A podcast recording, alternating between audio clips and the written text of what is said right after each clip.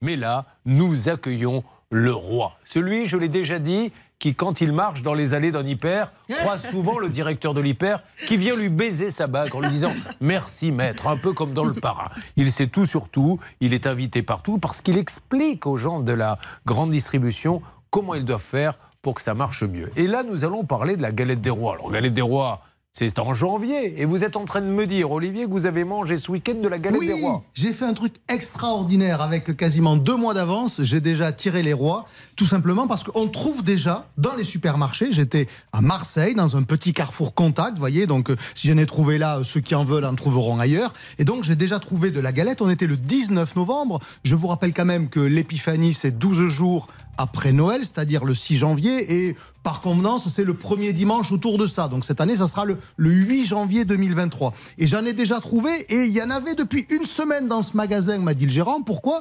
Ben parce que ça se vend. Et comme disait Coluche il y a une trentaine d'années, ben oui, il suffirait que les gens n'en achètent plus et ça se vendrait pas. Mais tant qu'il y a des clients qui achètent... Non, c'est pas nouveau, mais c'est chaque année, de plus en plus tôt. C'est ça qui est dingue. Et, et, ça correspond en fait, plus généralement, à ce, à ce goût de l'anticipation qu'ont tous les commerçants et dans lesquels nous, les consommateurs, tombons. Regardez, les cartables vous les trouvez alors que l'école n'est pas terminée en juin. Ils sont déjà dans les magasins.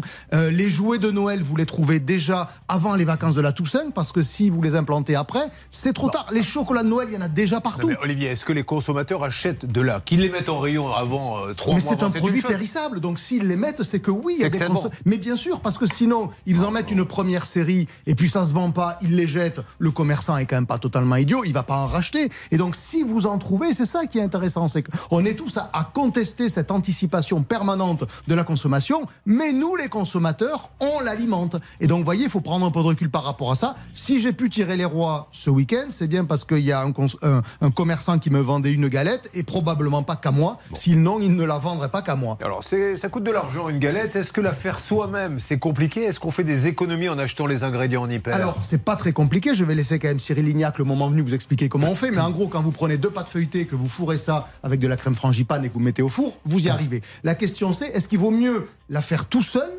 ou l'acheter? Est-ce que ça coûte moins cher? Alors ah là, ça dépend de où vous l'achetez. Si vous l'achetez en grande distribution, la galette, elle va vous coûter en gros entre 1 euro et 1,20 euro la part, c'est-à-dire en gros 8 euros pour une 6-8 parts. Si vous l'achetez chez votre pâtissier, elle sera sans doute meilleure, mais elle vous coûtera plus cher. Donc quand vous la faites vous-même, par contre, ça coûtera quasiment toujours plus cher que de l'acheter en grande distribution. Deux pâtes feuilletées, ça vaut à peu près 2,50 euros. De la frangipane, ça vaut 4 euros. Il faut rajouter du beurre. Donc vous arrivez finalement euh, à un peu plus que le prix que vous la payez en grande distribution. Et là aussi, ça s'explique parce que vous imaginez bien que l'usine qui a fabriqué les galettes, elle n'en a pas fait qu'une. Donc elle a des économies d'échelle, donc elle peut, elle peut vous la vendre moins cher. Simplement, la galette sera meilleure puisque c'est vous qui l'avez faite. ça, c'est bien connu. Olivier Devers. Et d'ailleurs, ce qu'il explique, ce système-là, qui fait qu'aujourd'hui, on met en rayon de plus en plus tôt, on le vit aussi en télé avec les téléfilms de Noël. Avant, on mettait des téléfilms de Noël, vous savez, euh, vers le 10 décembre, 15 décembre. Et puis, on s'est aperçu que ça marchait sur toutes les chaînes. Alors, il y a un malin qui a dit on pourrait les mettre fin novembre. On gagnerait un peu d'audience sur les autres. Seulement le concurrent a dit oh là là, ils les mettent fin novembre. On va mettre les téléfilms de Noël mi-novembre. Mais l'autre a dit attends,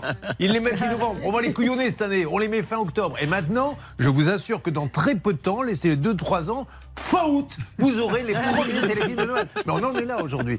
Olivier Dauvert. Vous avez les premières décorations de Noël et c'est vrai, chez Action. Allez, merci Olivier Dauvert. Vous rappelez, euh, je me rappelle à, à tous les professionnels qu'il édite des livres passionnants pour vous, pour bien sûr avoir une meilleure relation avec vos clients chez Dover Édition. Olivier Dover, qu'on peut applaudir, ça ne vous.